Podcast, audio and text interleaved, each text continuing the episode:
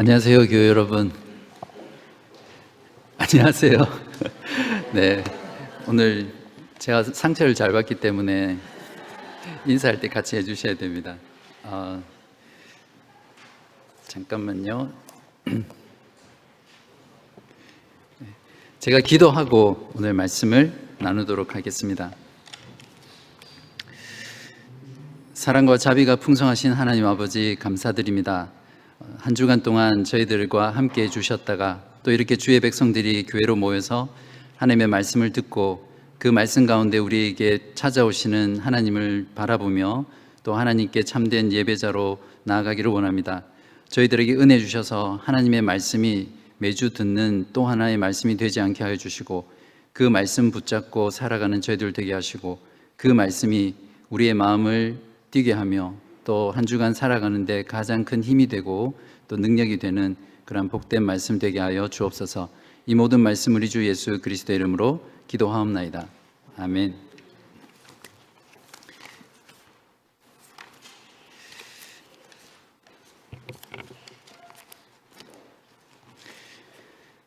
성공한 기업이나 개인에게는 공통점이 있습니다. 무엇일까요? 네, 사명을 가지고 그 사명을 따라 살아가고 또 그 사명에 따라서 일을 하는 개인이나 직원들이 있습니다. 여러분도 잘 아시겠지만 공전의 히트를 쳤던 스티븐 코비의 성공하는 사람들의 일곱 가지 습관이라는 책이 있습니다. 그 책이 출판된 이후에 한국 사회에서는 어, 많은 개인들과 또 많은 기업들이 저마다 앞다투어서 자기 사명 선언서나 또는 기업의 사명 선언서를 작성했었습니다. 어, 그만큼 사명을 따라 살아가는 것이 성공에 있어서 정말 중요한 핵심 요소라는 것에 동의를 했기 때문일 것입니다. 사명을 따라 살아가는 개인은 어, 방향이 분명하고요, 또 활력이 넘치고 열정적입니다. 그래서 어, 즐겁고 긍정적인 에너지를 발산하면서 그 삶 자체에 굉장한 파워를 가지게 되죠. 성공하지 않을 수 없는 그런 모습입니다. 그에 반해서 사명 없이 그냥 사는 사람이나 또 기업이나 교회도 마찬가지겠죠. 그런 사람들은 활주로를 이룩했지만 어디로 가야 할지 알지 못해서 더 넓은 하늘에서 그냥 빙글빙글 돌면서 배회하는 그런 비행기와 마찬가지인 삶을 살아가는 사람들입니다. 방향이 없기 때문에 인생이 산만하고요. 또 이거 하다가 또 저거 하다가 결국에는 별로 이루는 것 없이 주저앉아 버리는 인생이 사명이 없는 사람들입니다. 이제 그러한 삶을 사는 사람들은 대체로 삶이 지루합니다. 무기력할 뿐만 아니라 어떨 때는 삶의 의미를 찾지 못해서 우울해지기까지 하는 사람들이죠. 한마디로 살아있지만 좀비처럼 살아가는 인생이라고 할 수 있습니다. 여러분은 가슴에 품은 사명 선언서를 가지고 있으세요? 만약 가지고 계신다면 그 사명을 따라서 지금 살아가고 계십니까? 어, 오늘 말씀을 통해 저 나중에 임원을 나가실 때 여러분의 인생의 사명이 무엇인지를 재발견하고요. 그 사명을 따라서 살아가야겠다. 이런 마음의 다짐과 결단을 하는 그런 여러분 되시기를 바랍니다. 어, 오늘 본문은 십자가에서 죽으시고 또 무덤에서 장사되셨다가 부활하신 예수님이 어, 마태복음에는 나오진 않지만 승천하시기 전에 지상에서 제자들에게 마지막으로 남겨주신 그런 유언과도 같은 말씀입니다. 어, 예수님의 부활 소식을 들은 제자들은 천사와 또 예수께서 말씀하신 대로 갈리가 있는 그 산으로 갔습니다. 16절과 17절을 보십시오. 열한 제자가 갈릴리에 가서 예수께서 지시하신 산에 이르러 예수를 배웠고 경배하나 아직도 의심하는 사람들이 있더라. 자, 이 부분에서 탁 걸리는 단어 하나가 보이죠? 뭡니까? 열두 제자가 아닌 열한 제자입니다. 뭐가 떠오르세요? 제자들에게 있어서 이 10일이라는 숫자는 배신과 죽음, 그리고 상실의 아픔이 아려 있는 아픈 숫자입니다. 갈릴리 산에 모여 있는 그 제자들 역시 모두 예수님을 배반한 자들이었습니다. 그런데 부활하신 예수님께서는 그들을 찾아가서 만나 주셨죠. 그들이 모두 배신할 것을 고지하셨을 때 이미 예수님께서는 내가 너희보다 먼저 갈릴리로 갈 것이다. 이렇게 약속하셨습니다. 예수님은 자신을 배반한 제자들을 용서하셨고요. 또 그들을 다시 주님의 제자들로 받아들였으며 이제 그들에게 주님 나라의 위대한 지상의 사명을 주시려고 지금 찾아오셨습니다. 이 대목을 보면 주님이 얼마나 자비롭고 또 용서와 사랑이 넘치는 그런 분인지를 우리가 깊이 깨달을 수 있죠. 부활하신 예수를 만난 제자들의 첫 번째 반응은 경배하는 것이었습니다. 경배라는 것은 오직 하나님께만 드리는 것이거든요. 그러니까 제자들은 지금 부활하신 예수 그리스도 앞에서 그 부활하신 예수 그리스도를 하나님으로 대하고 있는 것입니다. 그토록 사랑했고 또 그들의 유일한 희망이었던 그 예수께서 죽으셨다가 다시 살아나셔서 지금 자기들 앞에 떡하니 서 계시는 걸 보고 그들은 너무나 기뻤을 것입니다. 아마 어쩌면 천국을 얻는다 하더라도 그것보다 주님을 지금 눈앞에서 뵙는 것이 훨씬 더 기뻤던 것이 제자들의 마음이었을 것입니다. 그들은 두려움과 경외감도 있었지만 말할 수 없는 그 큰 기쁨으로 그들의 가슴은 터져버렸을 것이고요. 주님을 보는 그 기쁨에 감격하며 어쩌면 환호하는 그런 제자들이었을 것입니다. 그런데 계속 보시면 또 탁 걸리는 게 있습니다. 마태가 무엇이라고 말하냐면 그러나 제자들 중에는 의심하는 자들이 있었다 이렇게 말을 하고 있거든요. 누구였을까요? 우리 생각에 그냥 들, 드는 부분은 아마 도마였을 거다 네, 그렇게 생각하시겠지만 어, 본문 자체가 아주 모호하게 되어 있습니다. 그래서 예수님께 경배했던 그 열한 제자 모두가 의심했을 수도 있고요. 아니면 열한 제자들 중에 몇 명이 의심했을 수도 있고 아니면 열한 제자 말고 또 그 산에 모였던 어쩌면 500명의 형제들 그들이 의심했었을지도 모릅니다. 아무튼 의심한 이들은 다른 제자들처럼 부활하신 예수님을 눈앞에 바라보고도 전심으로 주님께 경배하며 또 감격하고 기뻐하는 그 영광된 순간을 함께 누리지 못했습니다. 머리를 숙이고 무릎을 꿇고 주님께 경배는 했지만 어정쩡한 경배였던 거죠. 그들의 마음은 흔들리는 그네나 또 미소처럼 의심의 파도로 요동치고 있어서 부활하신 예수님을 눈앞에 보고도 온전한 경배와 또 그 영광의 순간에 참여하지 못하는 그런 안타까운 모습으로 서 있습니다. 눈앞에서 부활하신 예수님을 밝히 보았는데도 그 제자들 중에 의심하는 사람들이 있었다면 우리들은 어떻겠습니까? 우리들은 열한 제자들처럼 눈으로 생생하게 주님을 보지는 못하지만 그 주님을 봤던 제자들의 생생한 증언과 또 그것을 기록한 성경을 통해서 우리는 동일하게 부활하신 예수 그리스도를 우리의 눈으로, 우리의 영적인 눈으로 만날 수 있는 것이죠. 여러분은 이 부활하신 예수 그리스도를 지금 어떻게 대하고 계세요? 제자들처럼 경배하십니까? 아니면 또 의심하는 자들처럼 의심하고 계십니까? 부활하신 예수 그리스도가 우리들을 찾아오셔서 만나 주실 그때가 우리의 사명이 시작되는 순간입니다. 그러므로 사명을 따라 살아가려면 먼저 주님을 만나야 합니다. 여러분에게 복음의 말씀과 그 복음의 진리를 깨닫는 성령을 통해서 우리에게 주님께서 찾아오실 때 우리의 마음문을 활짝 열고 그 예수 그리스도를 만나시는 여러분 되시기를 간절히 바랍니다. 이제 예수께서는 제자들에게 다가가셔서 위대한 사명을 주십니다. 죽음에서 부활하신 예수 그리스도께서는 장차 신약의 교회의 대표가 될 주님의 제자들에게 그리스도를 세워나갈 지상의 위대한 사명을 주시고요. 마치 파송하는 그런 파송식과 같은 장면이 펼쳐집니다. 19절부터 20절 상반절까지입니다. 예수께서 나와 말씀하여 이르시되 하늘과 땅의 모든 권세를 내게 주셨으니 그러므로 너희는 가서 모든 민족을 제자로 삼아 아버지와 아들과 성령의 이름으로 세례를 베풀고 내가 너희에게 분부한 모든 것을 가르쳐 지키게 하라. 보통 어, 이 부분을 예수님의 지상 대명령이다 또는 선교 대명령이다 이렇게 부르죠. 부활하신 예수님의 그 직접적인 육성이라는 것을 우리가 생각해야 됩니다. 죽음 가운데서 영광된 몸으로 부활하신 하나님의 아들이 직접 제자들 앞에 서셔서 들려주는 또 우리들에게 들려주는 생생한 주님의 말씀입니다.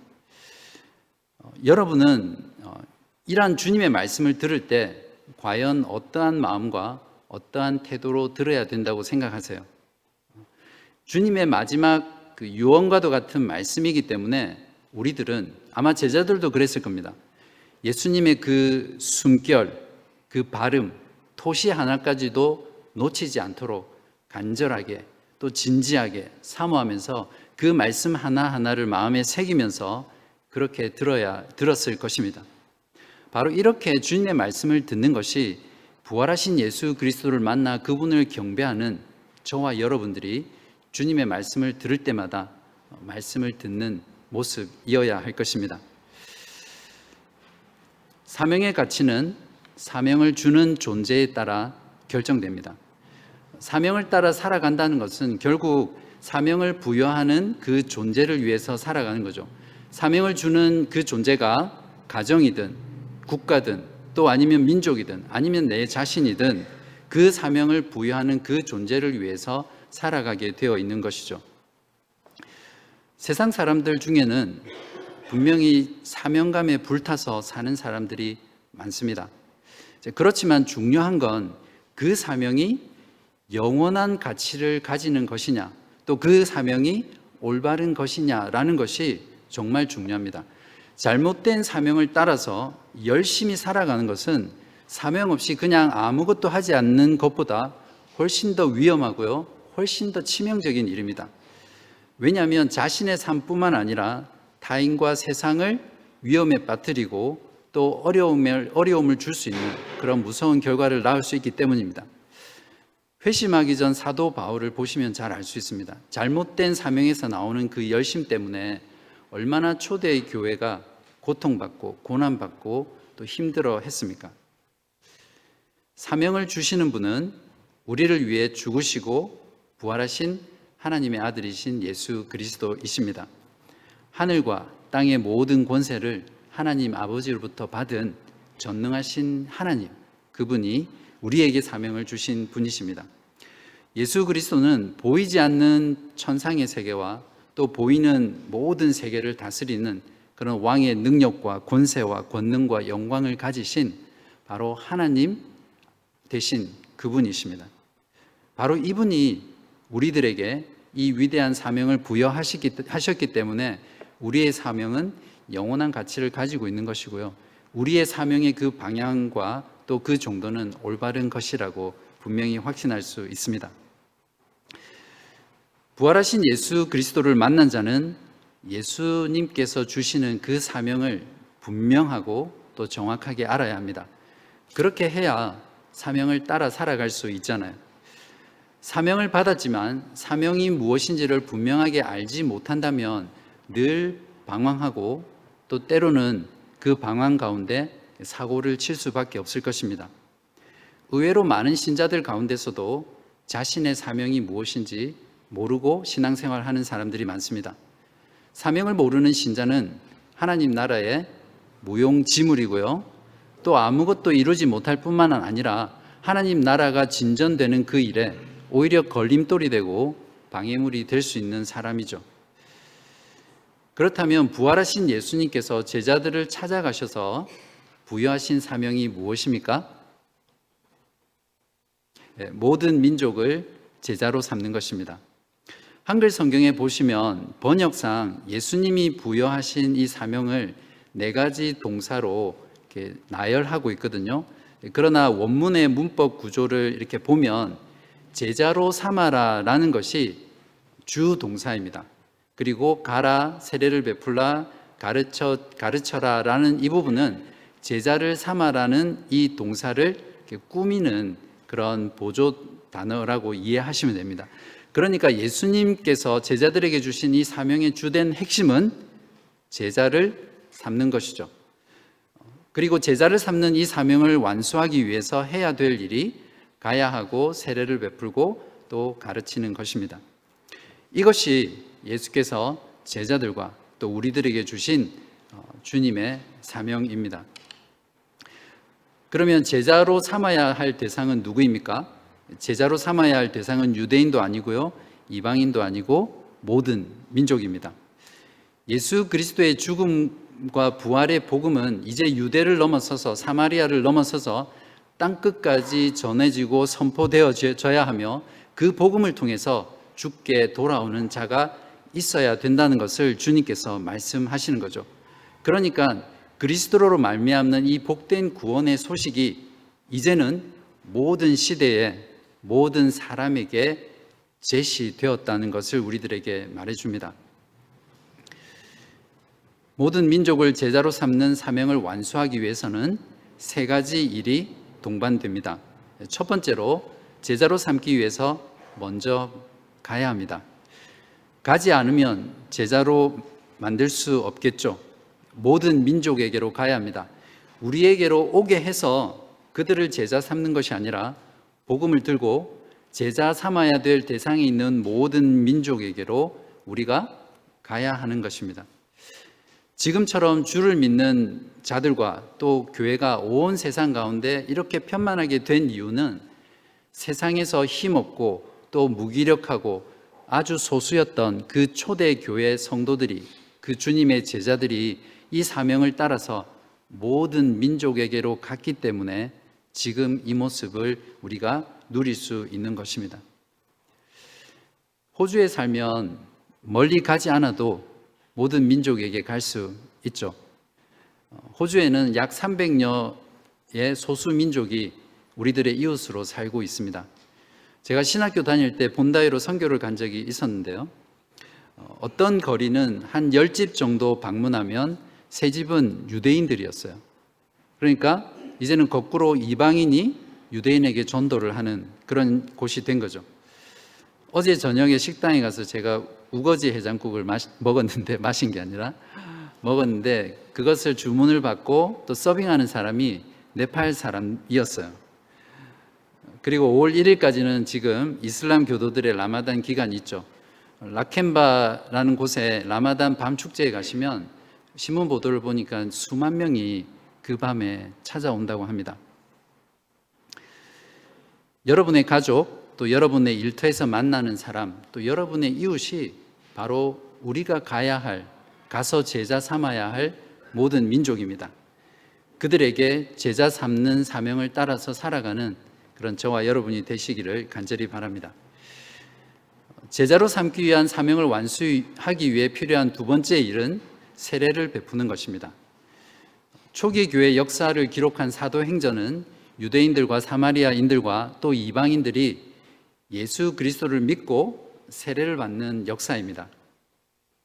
세례를 베푼다는 것은 복음을 전한다는 것, 또 복음을 듣고 예수 그리스도를 믿는다라는 것이 전제되어 있죠. 어, 세례라는 것은 믿음을 통해서 우리 안에서 실제로 일어났던 그 영적인 일을 눈에 보이는 세례라는 의식을 통해서 우리에게 보여주고 가르쳐 주고 또 그것을 통해서 믿음을 확정시켜 주는 것입니다. 여러분이 예수 그리스도를 믿고 여러분 안에 일어난 영적인 실체가 무엇입니까? 한번 생각해 보십시오. 참된 믿음으로 우리는 예수 그리스도와 연합한 자들입니다. 예수와 함께 죄에 대해서 죽었고요. 또 예수와 함께 살아나서 하나님 앞에 산자가 되었으며 거룩하고 의로운 존재로서 영원한 생명을 누리게 된 것이 우리의 믿음을 통해서 예수 그리스도 안에 일어난 영적인 실제입니다. 이것을 세례라는 것을 통해서 우리에게 가르치고 또 확증해 주는 것입니다. 주님께서는 아버지와 아들과 성령의 이름으로 세례를 베풀라고 말씀하셨습니다. 여기서 잘 보시면 아버지와 아들과 성령의 이름들로 세례를 베풀라 이렇게 말씀하지 않고요. 이름이라는 단수를 쓰고 있습니다. 예수 그리스도의 입술을 통해서 직접 선포된 기독교의 가장 위대하고 또 가장 중요한 삼위 일체 교리가 지금 마태를 통해서 증거되고 보존되고 있습니다. 이름이란 그 사람이 가진 권위와 권세와 또 존재 그 자체를 상징합니다. 그러므로 삼위 하나님의 이름으로 세례를 준다는 것은 세례가 비록 목사에 의해서 베풀어지지만 그것은 사람이 주는 권세에 의해서 이루어진 것이 아니라 성부, 성자, 성령 삼위 하나님의 그 위엄과 그 권위와 권세로 베풀어진다는 것을 말합니다. 그래서 삼위일체 하나님의 이름으로 세례를 받은 사람은 자기가 어떤 이유에서건 또 받고 싶어도 두 번 주지 않는 이유가 바로 여기에 있습니다. 부모의 신앙으로 유아 세례를 받았던 그 어린 자녀가 나중에 자신의 인격적으로 믿음을 고백하게 됐을 때 또다시 세례를 베푸는 것이 아니라 입교를 하잖아요. 그리고 로마 카톨릭에서 어, 개종을 해서 개신교로 온 사람도 어, 다시 세례를 주는 주지 않고 개종식만 하는 이유가 바로 여기에 있습니다. 또한 삼위 하나님의 이름으로 세례를 받는다는 것은 성부, 성자, 성령 하나님이 세 분이시지만 또 한 분으로 계시다는 기독교의 유일한 신에 대한 교리, 바로 이 한 분 하나님을 믿음으로 고백한다는 뜻이고요. 또 그 삼위 하나님께 충성을 맹세하는 의미를 가지고 있습니다. 이제 나의 소유권은 나에게 있는 것이 아니라 하나님께 있으며 또 나의 마음과 생각과 나의 존재 전부를 하나님께 드리겠다는 자기 포기의 서약이 바로 세례입니다. 제자로 삼기 위한 사명을 완수하기 위해서는 세 번째 일이 수반되어야 하는데 그것은 가르치는 일입니다. 무엇을 가르쳐야 합니까? 주님이 분부한 모든 것을 가르쳐야 합니다. 성경 전체를 통해서 주님께서 우리에게 가르쳐 주신 내용입니다. 그러므로 교회는 어떤 특정한 말씀, 특정한 본문만을 가르쳐서는 안 되고 성경 66권 전체가 우리에게 가르쳐 주는 모든 것을 빠짐없이 제자들에게 또 교회의 성도들에게 가르쳐야 될 책임과 의무와 사명이 있습니다. 그래서 그러한 가르침을 통해서 우리가 무엇을 믿어야 할지 또 무엇을 행해야 할지를 분명하게 배우고 또 그 배운 바를 따라서 살아가도록 해야 합니다. 제자를 삼는 일은 단순히 가르침이 아니죠. 정보를 전달하는 것이 아닙니다. 주님의 모든 말씀을 순종하도록 가르쳐야 하는 거죠. 이 말은 반대로 이야기하면 세례를 받고 주님의 제자가 된 모든 사람은 교회를 통해서 배우는 그 가르침을 따라 살아가고 그 가르침에 순종해야 된다는 그런 의무가 있다는 것을 말해줍니다. 다시 정리하면 부활하신 예수께서 주신 이 위대한 사명을 받은 자들은 1차적으로는 열한 제자들이겠죠. 그러나 이 사명은 열한 제자들에게만 준 것이 아니라 이후에 오순절 날 성령이 강림하심으로 탄생하게 되는 신약의 모든 교회의 성도들에게 주신 것이고요. 그렇기 때문에 이 사명은 바로 저와 여러분에게 주신 주님의 사명입니다. 이제 주님께서는 제자들에게 단순히 사명만 주시는 것이 아니라 그 사명을 이룰 수 있도록 약속을 함께 주십니다. 20절 뒷부분인데요. 우린 이 부분을 같이 한번 읽어보겠습니다. 볼지어다부터 같이 읽겠습니다. 시작. 볼지어다 내가 세상 끝날까지 너희와 항상 함께 있으리라 하시니라. 어떤 약속입니까? 예수 그리스도가 사명을 깨로부터 사명을 부여받은 제자들과 예수께서 세상 끝날까지 항상 함께 하시겠다는 약속입니다. 원문을 보시면 어, 자꾸 제가 원문을 이야기해서 죄송한데 잘 못합니다. 근데 참고용으로 보면 현재형으로 되어 있습니다. 그 말은 사명을 주시는 예수님께서는 한글 성경처럼 미래에 있겠다는 뜻이 아니라 지금 너희들과 함께 있고 또 앞으로도 있을 것이며 주님이 다시 오시는 그날까지 늘 항상 함께 하겠다라는 그런 의미입니다. 여기서 내가 너희와 함께 있으리라 라는 헬라어 문장 표현은 에고 에이미라는 표현인데요. 나는 나다. I am who I am. 그런 뜻입니다. 많이 듣던 말씀이죠. 이것은 출애굽기에서 하나님께서 모세를 바로에게 보내시면서 자신이 누구냐고 묻는 그 모세에게 자신을 계시할 때 하셨던 그 표현과 동일한 표현이거든요.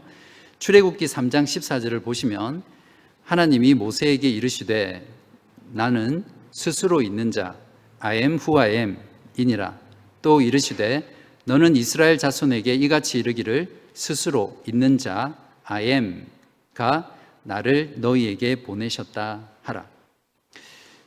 이 말은 부활하신 예수 그리스도 자신이 하나님이시라는 것을 제자들에게 지금 계시하고 계신 것입니다.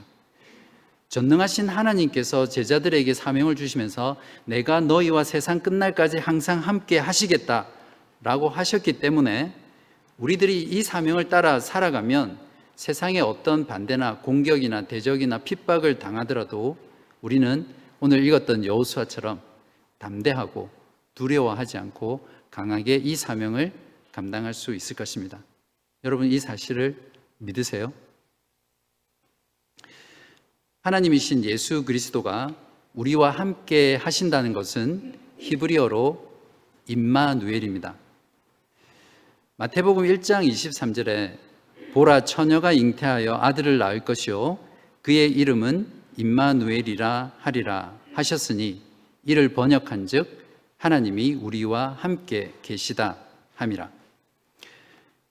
예수님이 인간으로 오신 것을 임마누엘 즉 하나님께서 우리와 함께 하신 것이라고 마태는 이사야 선지자의 말을 인용하면서 어, 말하고 있습니다. 자기 백성을 죄에서 구하러 오신 예수 그리스도의 지상의 사역도 또 복음서를 기록한 이 마태도 동일하게 임마누엘로 시작해서 임마누엘로 끝을 맺고 있습니다.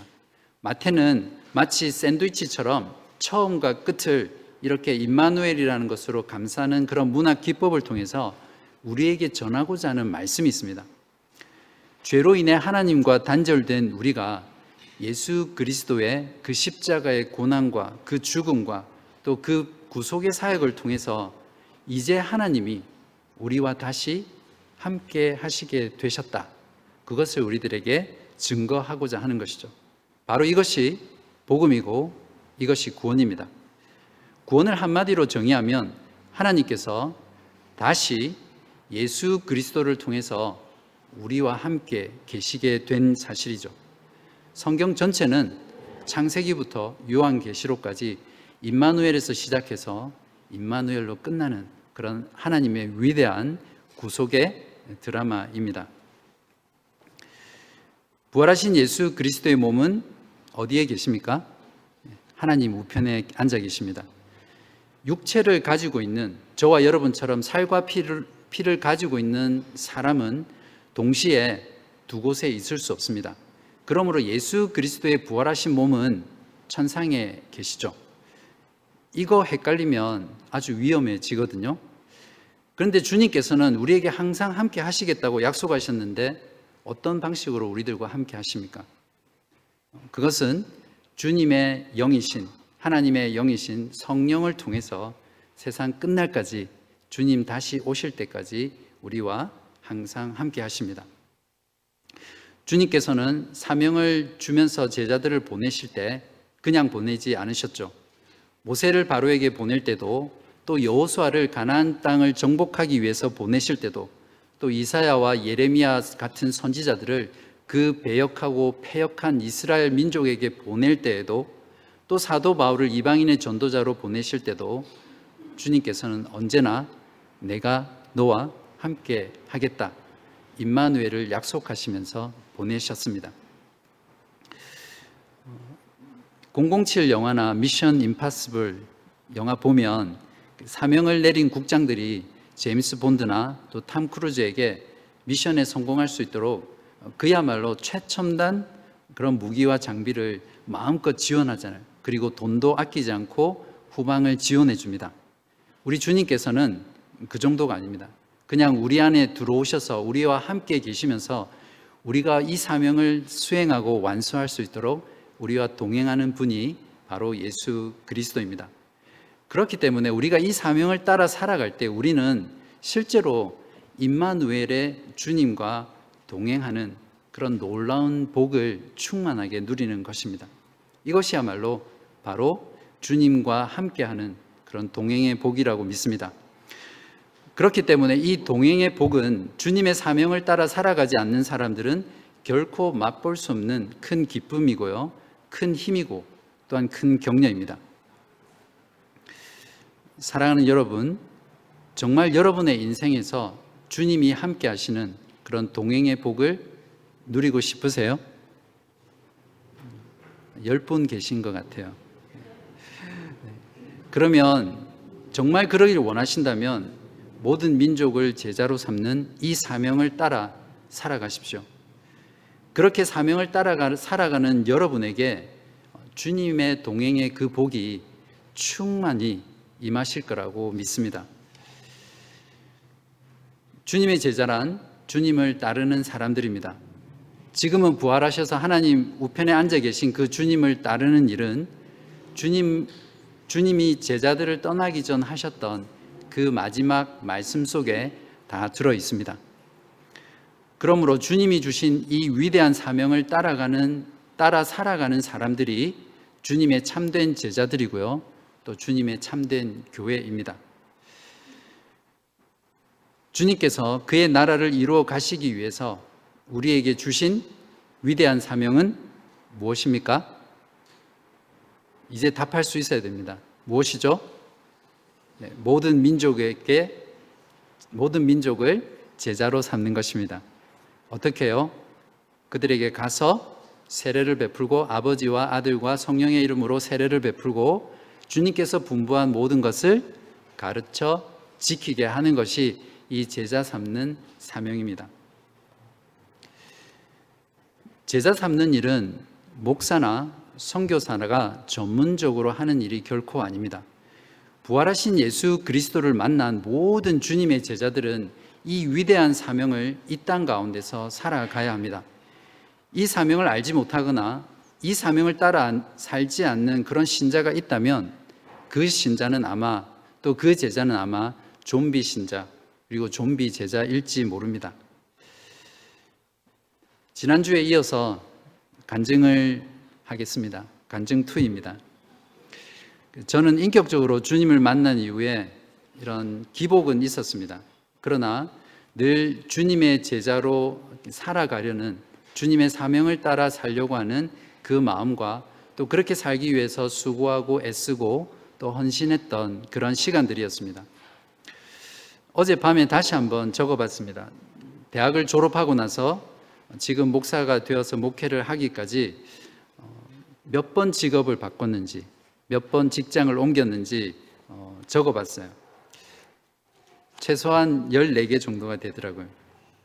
아마 이런 말을 들으면 속으로 와이프 진짜 고생 많이 시켰네 하면서 저를 비판하시는 분도 계실 거예요. 어, 하지만 비록 직장과 직업을 제가 바꾸고 또 피치 못해서 바뀌었지만 대학교 1학년 때 주님을 인격적으로 만난 이후부터 제 안에 제3, 또 제3 가운데 한 분도 변화되지 않고 바뀌지 않은 것이 있습니다. 제자 삼는 그 사명만큼은 결코 바뀌지 않았습니다. 14번씩이나 직장과 직업을 바꿨으니 얼마나 어, 녹록치 않은 그런 삶을 살았겠습니까?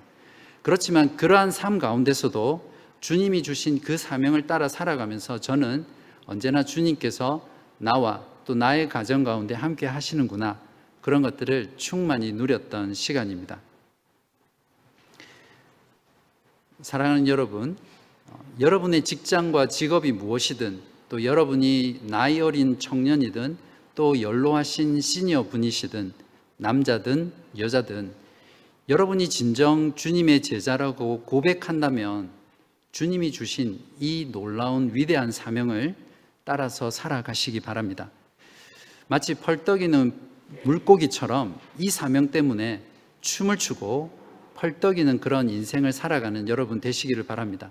얼굴에 생기가 돌고요. 활력이 넘치고 또 삶의 이유와 존재의 기쁨을 이 사명 때문에 누리는 그런 여러분 되시기를 바랍니다. 그렇게 사명을 따라가는 저와 여러분, 그리고 우리 교회를 하나님이 보시면 가장 성공한 인생, 또 가장 성공한 교회라고 여겨 주실 것이라고 저는 믿습니다. 임마누엘의 주님과 동행하는 복이 주님이 주시는 이 사명을 따라 살아가는 저와 여러분 모두에게 지금 이 순간뿐만 아니라 영원토록 함께 하시기를 주님의 이름으로 간절히 기도합니다. 기도하시겠습니다.